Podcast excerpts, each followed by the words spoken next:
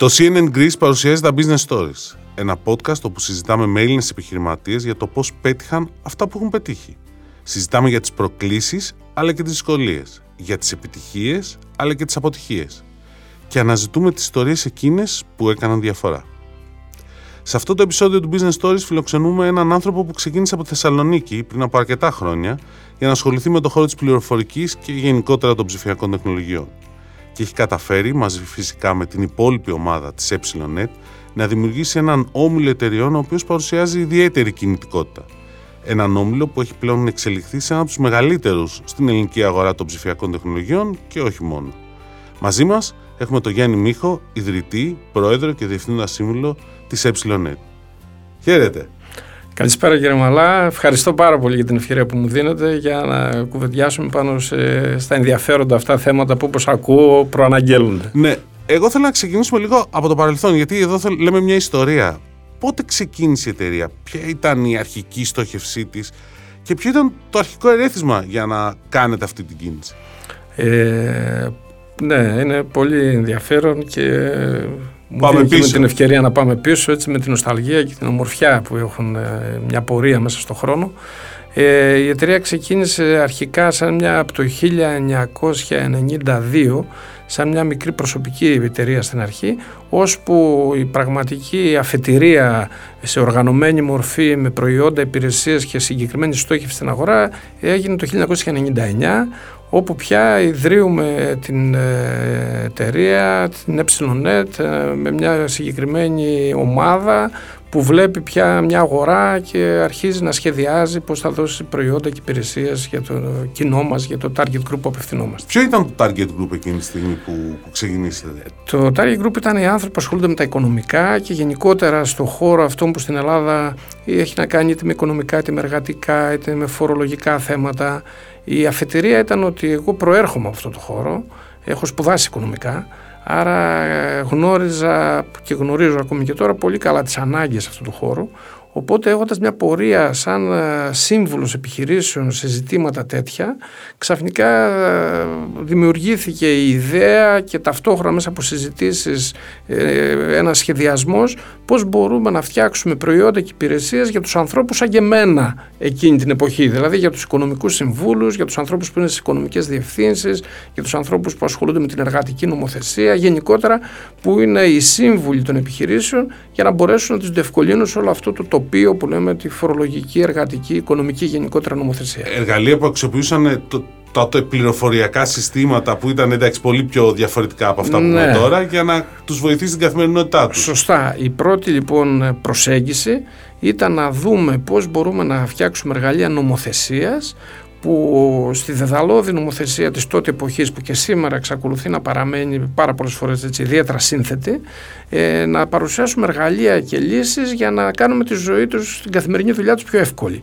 Αυτό πρακτικά σήμαινε μια οργάνωση για να συλλέξουμε από την πηγή πληροφόρηση που είναι τα διάφορα υπουργεία, υπηρεσίες, οι νόμοι κλπ. το πρωτογενές υλικό και με έναν τρόπο που για την εποχή εκείνη ήταν στην αρχή κάπως πιο χειροκίνητος για να καταλάβετε τα πρώτα δελτία που στέλναμε στους συνδρομητές μας ήταν με φάξ. Άρα έπαιρνε ο συνδρομητής μας ένα ωραίο φάξ κάθε μέρα το πρωί και του έλεγε δύο-τρία σημεία που ήταν οι αλλαγές της προηγούμενης μέρας που ίσως είχαν ανακοινωθεί και μετά ζητούσε αν ήθελε περισσότερες πληροφορίες για συγκεκριμένο. Δηλαδή δεν είχε τη δυνατότητα να δει το βάθος της πληροφόρησης, του δίναμε κατά κάποιο τρόπο την επικεφαλίδα. Αυτό στο αμέσως όμως επόμενο βήμα του, γιατί τότε ήταν η πρώτη φουρνιά που ξεκίνησε το ίντερνετ σταδιακά να δείχνει τη δυναμική του στο κομμάτι της πληροφόρησης, ε, στο αμέσως επόμενο βήμα, πολύ γρήγορα δηλαδή, εξελίχθηκε σε μια βάση δεδομένων με νομοθεσία όπου πια κάποιος σε μια ε, ηλεκτρονική διεύθυνση μπορούσε να βρει ε, ό,τι συνέβαινε, ό,τι αλλαγές υπήρχαν στο κομμάτι της νομοθεσίας. Και αυτό μετά εξελίχθηκε σε λογισμικό, σε εφαρμογές, σε σωστά, λύσεις, σωστά. σε όλα αυτά. Από εκεί και πέρα η αγορά ουσιαστικά μας κατεύθυνε. Γιατί, γιατί ε, μέσα από την πελατειακή μας βάση αρχίζαμε να παίρνουμε ανάγκες τι θα ήθελε επιπλέον αυτή η πελατειακή βάση. Και επειδή έτυχε στις εποχές εκείνες να είναι και εποχές που άλλαζε γενικότερα η τεχνολογία τεχνολογία σε παγκόσμιο επίπεδο. Ήρθαν τρία περίπου χρόνια μετά, δηλαδή το 1992. Το 2002. Ε, συγγνώμη, το 2002, χάνω τι δεκαετίε. Ναι, ε, αυτό ναι, ήταν πριν 20 χρόνια, όχι πριν 30. Για καλό αυτό, είναι ωραία η ναι. διόρθωση γιατί έτσι και η ηλικία μου έρχεται στα Σωστό. σωστά πλαίσια. Δεν μας ε, δεν μας βλέπουν και οι ακροατές, οπότε να βάζουμε και τα σωστά ναι. όρια. Λοιπόν, το 2002 λοιπόν ε, ήταν μια χρονιά όπου είχαμε πια την μετεξέλιξη ε, της τεχνολογίας από τα παλιά προγράμματα πληροφορικής τα οποία ήταν το MS-DOS σε τεχνολογία MS-DOS που ήταν κάπως πιο ε, οι δυνατότητες αυτών των προϊόντων ήταν πιο πολύ πιο περιορισμένες. Ε, ήρθε πια η παραθυρική τεχνολογία. Εμείς λοιπόν τότε μέσα από τα ερεθίσματα που είχαμε και από πελάτες ε, συνειδητοποιήσαμε ότι αυτή η συνδρομητική βάση που είχαμε σε σχέση με νομοθεσία μέχρι τότε θα μπορούσε να αποτελέσει και την αφετηρία για μια καινούργια επένδυση ε, άρα να ε, φτιάξουμε και προϊόντα καινούργιας τεχνολογίας. Άρα εργαστήκαμε απευθείας σε παραθυρική τεχνολογία και δεν κουβαλούσαμε, αν θέλετε, βάρη του παρελθόντος. Και έτσι κάναμε μια είσοδο σε αυτή την αγορά που λέγεται business software. Ξεκινήσαμε με accounting software που ήταν ο χώρος που τον γνωρίζαμε πάρα πολύ καλά. Επεκταθήκαμε στο software payroll και HR που και αυτό ήταν συναφή γιατί για να λειτουργήσει μια επιχείρηση χρειάζεται το accounting, χρειάζεται και το payroll γιατί είναι αλληλένδετες νομοθεσίες καμιά φορά. Και σιγά σιγά επεκταθήκαμε και σε όλα τα υπόλοιπα προϊόντα. Ποιες ήταν οι αρχικές δυσκολίες και οι προκλήσεις και αν το ξεκινούσατε σήμερα, δηλαδή είχατε αυτή την. τι θα κάνατε διαφορετικά; Ναι, οι αρχικές δυσκολίες ήταν σίγουρα ε, στα πρώτα βήματα πώς καταφέρνεις να χτίσεις μια ομάδα ανθρώπων στο πρώτο επίπεδο οργάνωσης για να παρέχεις πολύ ολοκληρωμένες υπηρεσίες ε, και ταυτόχρονα αυτό να ικανοποιεί τον πελάτη και να μπορείς να επενδύεις και σε καινούργια πράγματα. Δηλαδή η πρώτη οργάνωση, το πρώτο θεμέλιο ας το πούμε έτσι, για να πατήσει πάνω μετά, να πατήσουν τα επόμενα βήματα ανάπτυξης, είναι για μένα το πιο καθοριστικό γιατί έχεις να αντιμετωπίσεις πρωτογενείς δυσκολίες, από την, α, σας πω δυσκολίες απλές και ταυτόχρονα πολύ σημαντικές, ότι πρέπει στο τέλος του πρώτου μήνα το PNL σου να είναι θετικό. Να πληρώσει τον κόσμο. Σωστά. Και να σας πω και κάτι που αυτό αποτελεί έτσι, αν θέλετε και μια ε, σκέψη πώς αυτό μπορεί να βελτιώνεται στις νέες ε, πρωτοβουλίες νέων ανθρώπων γιατί πολλές φορές έρχονται και τα start-up κλπ. Συνήθως τα πρώτα βήματα επιχειρηματικής δραστηριότητας είναι πολύ δύσκολη η χρηματοδότηση, δηλαδή το να βρεις χρηματοδοτικά εργαλεία για να μπορέσεις να, φτιάξεις, να κάνεις πρώτες επενδύσεις. Άρα αυτού του είδους τα πρώτα προβλήματα που είναι ιδιαίτερα απαιτητικά Πολύ βέβαια challenging, πολύ προκλητικά με την έννοια ότι ε, ευαισθητοποιούν και κινητοποιούν όλες τις δυνάμεις που μπορεί να έχει μια ομάδα ανθρώπων για να φέρει το αποτέλεσμα.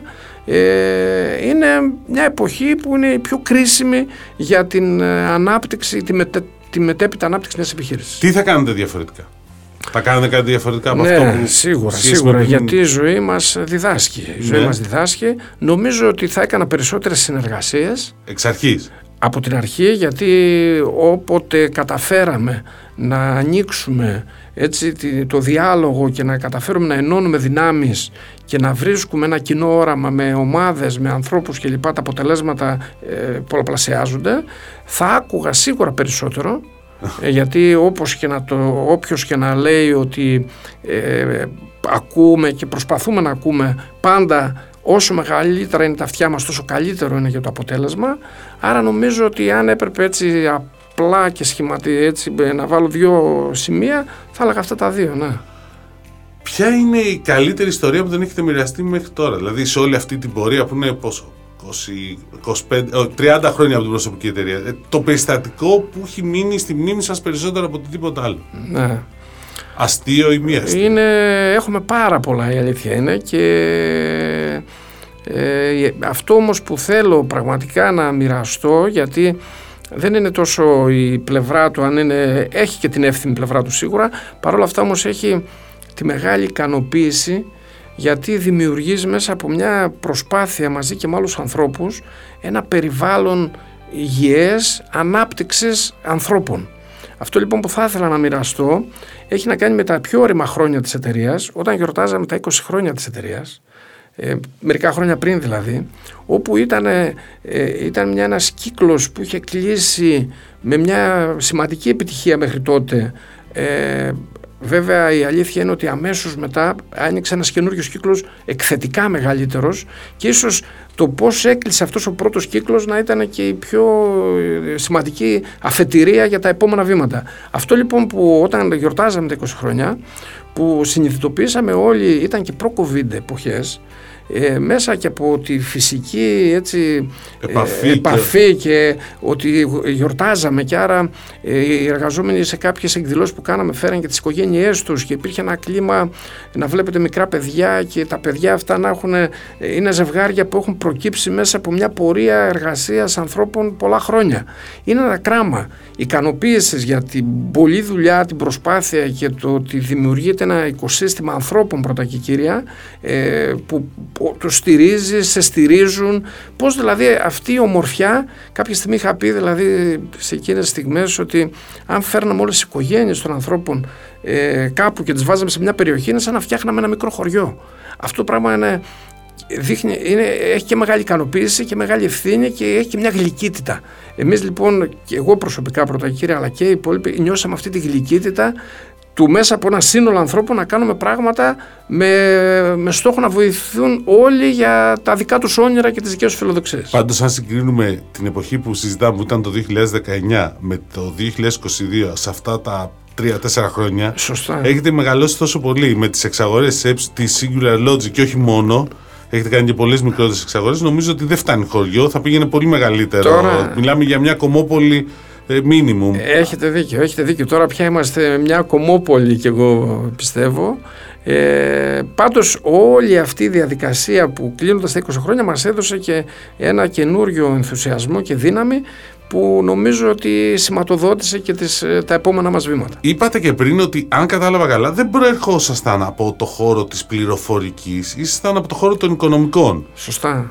Τι είναι λοιπόν αυτό που, που, που σας ε, έλκυσε στο χώρο το, της πληροφορικής, δηλαδή τι είναι αυτό που κάνει τις ψηφιακές τεχνολογίες γενικότερα, mm. ένα ελκυστικό κλάδο για ένα επιχειρηματία; Δηλαδή δεν είναι ότι μόνο αξιοποιήσατε την πληροφορική, γίνεται ένα πολύ πετυχημένο business software house στην ναι. Ελλάδα. Με αυτή την έννοια το λέω. Ναι.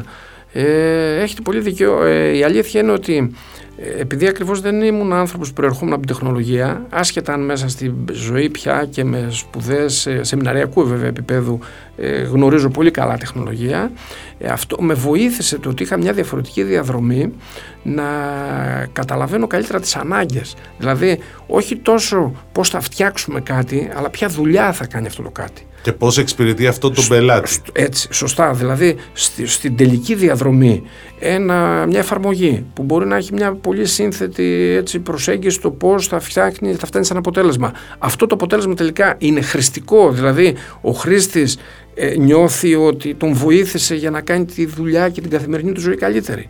Από αυτό ακριβώς, από αυτή τη διαδρομή λοιπόν τη δική μου και αυτή την οπτική γωνία προκύπτει και το όραμα το οποίο και μένα με ενέπνευσε και θεωρώ ότι συνεχίζει και με μπνέει γιατί η τεχνολογία μπορεί να το κάνει πολύ καλά αυτό. Ποιο είναι; Ότι η τεχνολογία έχει ένα πολύ σημαντικό πλεονέκτημα. Χαρίζει στο χρήστη, χαρίζει σε αυτούς που τη χρησιμοποιούν δυνατότητες και κυρίως του χαρίζει ελεύθερο χρόνο. Άρα κάνει τον κόσμο καλύτερο για μένα.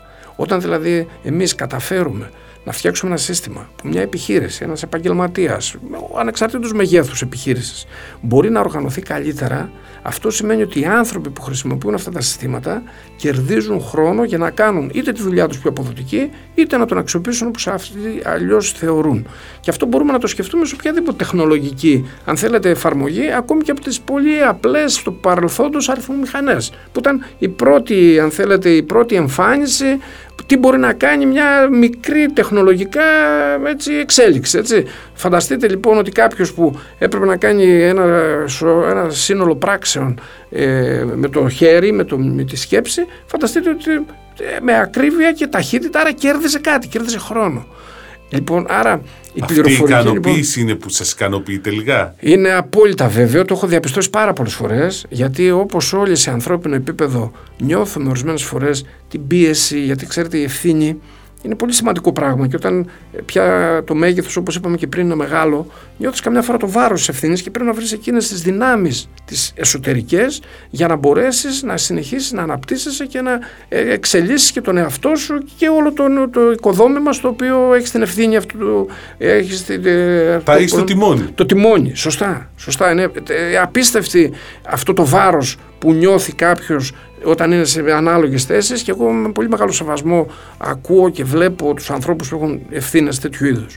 Ε, το κίνητρο λοιπόν είναι να βλέπεις απέναντί σου τους ευχαριστημένους πελάτες και ταυτόχρονα νιώθεις ότι έχεις προσφέρει στο να κάνουν τη ζωή την οργάνωση τους καλύτερη. Αυτό τώρα αν το επεκτείνουμε λίγο και επειδή είμαστε και σε μια χώρα όπως η Ελλάδα που γενικά θέλουμε να ενισχύσουμε και την ανταγωνιστικότητα των επιχειρήσεων. Σκεφτείτε ότι ε, ένα βασικό εργαλείο για να ενισχυθεί η ανταγωνιστικότητα των επιχειρήσεων είναι ο ψηφιακός μετασχηματισμός. Όσο πιο καλά οργανωμένες είναι, όσο δηλαδή καλύτερα συστήματα πληροφορικής έχουν, τόσο πιο υγιείς και ε, θα, μπορούν να σταθούν στο μέλλον. Άρα είναι και αυτό μια αίσθηση συνεισφοράς στο, στο σύνολο της οικονομίας, της κοινωνίας, που λέμε ότι και εμείς, σαν άνθρωποι, προσπαθούμε να βάλουμε το δικό μας λιθαράκι στο να είμαστε μια κοινωνία ευημερίας και όσο μπορούμε αυτό να εξελίσσεται στο μέλλον η ΕΕ, όπως λέγαμε και πριν, έχει αλλάξει πολύ τα τελευταία χρόνια. Πώς θα τη χαρακτηρίζατε πλέον, δηλαδή, τι είδους εταιρεία είναι πλέον; Ε, θα έλεγα δύο λέξεις, δύο πράγματα. Το ένα είναι ότι είμαστε μια εταιρεία που προσπαθούμε να δώσουμε ένα πλαίσιο πάντα ε, υπηρεσιών με τη βοήθεια της τεχνολογίας για να ε, αυτό που λέμε να, να κάνει κάποιος, να κάνει ο πελάτης μας επιχείρηση όσο το δυνατόν περισσότερα πράγματα συνεργαζόμενοι με έναν πάροχο τεχνολογίας, εμείς αυτό το, το ονομάζουμε all-in-one solution, δηλαδή στην πραγματικότητα με ένα σύστημα ενοποιημένο να μπορείς να λύσεις πολλές ανάγκες, από παραδείγματα από ένα ERP, να λύσεις από ένα e-shop, να λύσεις ένα digital, μια digital καμπάνια, να δεις ό,τι μπορεί συνολικά να καλύψει ανάγκες στο σύνολο των αναγκών που έχει μια επιχείρηση για να μπορέσει να λειτουργήσει πιο αποδοτικά. Άρα το ένα είναι αυτό θα λέγαμε ότι είμαστε ένας, ένας solution provider, δηλαδή στην πραγματικότητα με εργαλείο την πληροφορική και την καινοτόμα τεχνολογία, με web και cloud λύσεις να δώσουμε ένα πλαίσιο υπηρεσιών που όλες μαζί οργανώνουν καλύτερα τις επιχειρήσεις την επόμενη μέρα και το δεύτερο που εγώ θα το έλεγα ότι μας χαρακτηρίζει και πρέπει να μας χαρακτηρίζει και τα επόμενα χρόνια και είναι η μια βασική προσπάθειά μας είναι να μεγαλώνουμε επειδή πολλά από αυτά τα πράγματα που κάνουμε έχουν σχέση και με νομοθεσία, έχουν σχέση και με, και με τεχνολογίες ταυτόχρονα, είναι δηλαδή πιο ε, σύνθετα το να δώσεις μια βέλτιστη λύση προς τον πελάτη σου, να, είμαστε, να έχουμε ένα μέγεθος για να μπορεί ο πελάτης να νιώθει ασφάλεια και σιγουριά όταν συνεργάζεται μαζί μας ότι θα τον υποστηρίξουμε σε ό,τι ανάγκες έχει και προκλήσεις μπροστά του, αλλά ταυτόχρονα να είμαστε τόσο μικροί για να σκύβουμε πάνω και να ακούμε και το πρόβλημά του, να ακούμε την ανάγκη του και να δίνουμε μια εξα, εξατομικευμένη λύση έτσι ώστε τελικά να νιώθει και την ασφάλεια αλλά και τα αντανακλαστικά που χρειάζεται για κάποιον που είναι δίπλα του και μαζί προσπαθούν να βελτιώσουν την οργάνωση και την πορεία του στο μέλλον. Αυτό είναι πολύ μεγάλη πρόκληση. Αλλά αυτό είναι το όραμά σας για τα επόμενα χρόνια. Δηλαδή να είστε μια εταιρεία που να είναι αν το καταλαβαίνω καλά, δίπλα στον πελάτη και να κάνει, για να κάνει τον πελάτη να αισθάνεται ασφαλής. Δηλαδή να είναι τόσο μικρή ώστε να τον εξυπηρετεί σε προσωπικό επίπεδο, αλλά και τόσο μεγάλη ώστε να αισθάνεται ασφάλεια. Κάπως έτσι. Όλο αυτό με το μανδύα βέβαια της τεχνολογίας, ε, ότι όλο αυτό το θέλουμε σε ένα κομμάτι που το γνωρίζουμε καλά και που ξέρουμε πόσο καθοριστικό είναι για να αναπτύξει τις επιχειρήσεις. Άρα να νιώθει ασφάλεια ότι και τεχνολογικά και οτιδήποτε άλλο χρειαστεί έχει ένα άρμα δίπλα του, ένα, ένα σχήμα, ένα, ε, ε, μια εταιρεία που μπορεί να του βρει τις καλύτερες λύσεις για να είναι και σε παγκόσμιο επίπεδο τεχνολογικά ψηλά που τώρα όπως βλέπουμε και τις εξελίξεις που έρχονται αυτό είναι μια αγωνία που έχουν όλες οι επιχειρήσεις πόσο δηλαδή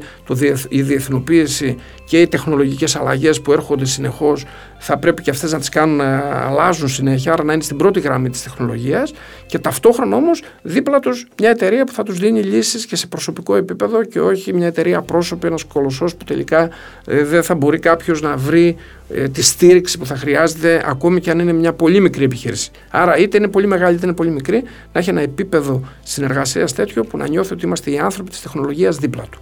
Αυτό σας έχει μείνει και από Θεσσαλονίκη, αρχίζω να καταλαβαίνω. Στη Θεσσαλονίκη είναι πιο έντονο αυτό ότι ψάχνετε γενικώς και οι επιχειρήσει που ψάχνουν λύσεις θέλουν τέτοιου είδους εξυπηρέτηση. Είναι πιο κοντά δηλαδή σε σχέση με την Αθήνα και άλλες περιοχές. Ναι, γιατί στις πιο μικρές, στην περιφέρεια όπως έχουμε συνηθίσει να λέμε, ε, πολλές φορές το προσωπικό στοιχείο ε, παίζει έναν πιο ιδιαίτερο ρόλο. Εγώ βέβαια διαπίστωσα, επειδή πάντα εμείς ε, στην Αθήνα έχουμε μια πολύ μεγάλη πορεία από, σχεδόν από τα πρώτα βήματα από το 99 και μετά και πάντα η αγορά μας έδωσε, έτσι, μας ενίσχυσε πάρα πολύ.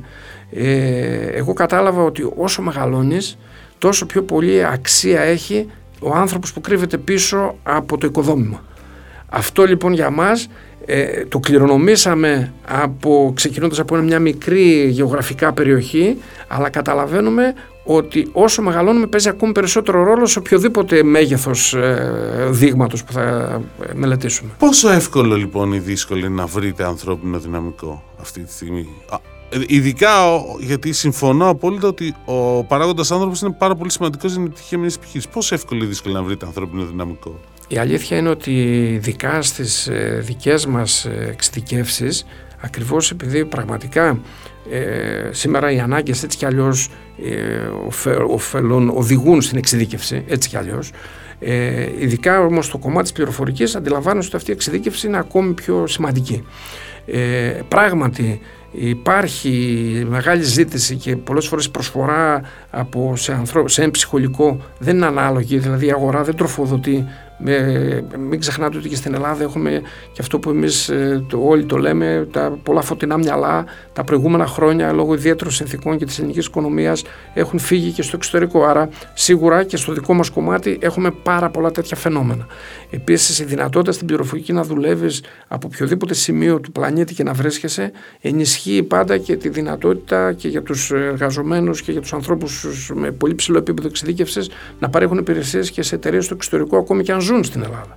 Ε, ε δηλαδή υπάρχει στο, στην τεχνολογία ε, δεν είναι τυχαίο ότι υπάρχουν και αυτό που λέμε ψηφιακοί νομάδες που, άνθρωποι που δεν έχουν καμία σχέση το που παρέχουν υπηρεσίες και εργάζονται με το που μένουν ναι. άρα σίγουρα είναι δύσκολο παρόλα αυτά όμως η κάθε εταιρεία και εμείς ειδικά επειδή μας ενδιαφέρει αυτό που λέμε το οικοσύστημα της, του ομίλου γιατί όταν προσπαθούμε να παρέχουμε ολοκληρωμένες λύσεις και υπηρεσίες σε όσο το δυνατόν περισσότερους τομείς που η επιχείρηση έχει ανάγκη, εκεί έρχεται και κουμπώνει και το θέμα πώς δημιουργούμε και τα στελέχη το αύριο.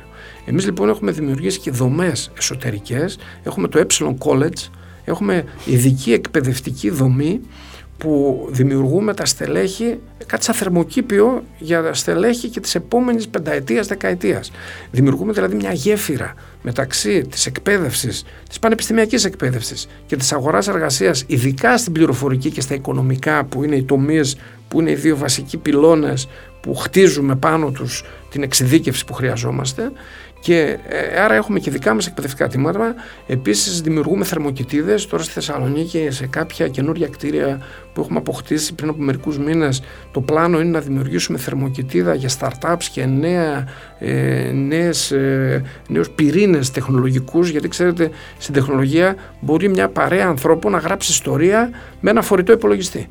Αυτός αυτούς όλους, ε, όλα αυτά τα νέα παιδιά θέλουμε να βρούμε έναν τρόπο να τα έχουμε δίπλα μας για να κάνουμε κοινά ερευνητικά πράγματα μαζί, να ενισχύουμε χρηματοδοτικά που χρειάζεται, να τους δίνουμε εργαλεία με στόχο το οικοσύστημά μας να μεγαλώνει με συνεργασίες και με ενσωματώνοντας και νέους τέτοιους ανθρώπους που έχουν τέτοιες ιδέες. Άρα έχουμε σε αυτό το πολύ μεγάλο πρόβλημα που σωστά εντοπίσατε, κάνουμε και εμείς Προφανώς και αντιμετωπίζουμε με οποιονδήποτε άλλο τρόπο η αγορά σου δίνει δυνατότητα, με πολύ καλό εργασιακό περιβάλλον. Βραβευόμαστε τα τελευταία 7-8 χρόνια συνεχώς σαν μια από τις καλύτερες εταιρείες στο εργασιακό περιβάλλον. Δίνουμε ιδιαίτερη προσοχή.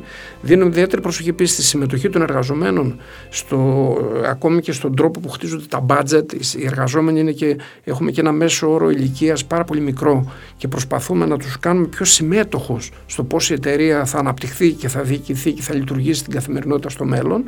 Άρα εκτός από γενικά πράγματα που ε, σε επίπεδο στρατηγικής εφαρμόζουμε, ε, λειτουργούμε και με θερμοκήπιο, λειτουργούμε και με ε, προσελκύοντας startup και προσπαθούμε να αμβλύνουμε το πρόβλημα, όχι βέβαια ότι δεν θα, θα το επιλύσουμε ποτέ με τον βέλτιστο τρόπο. Πάντα προσπαθούμε να κάνουμε λίγο καλύτερα τα πράγματα. Μιας και μιλάμε και για startups, και έτσι μου αρέσει να το κλείνω αυτό εδώ πέρα το podcast γενικότερα.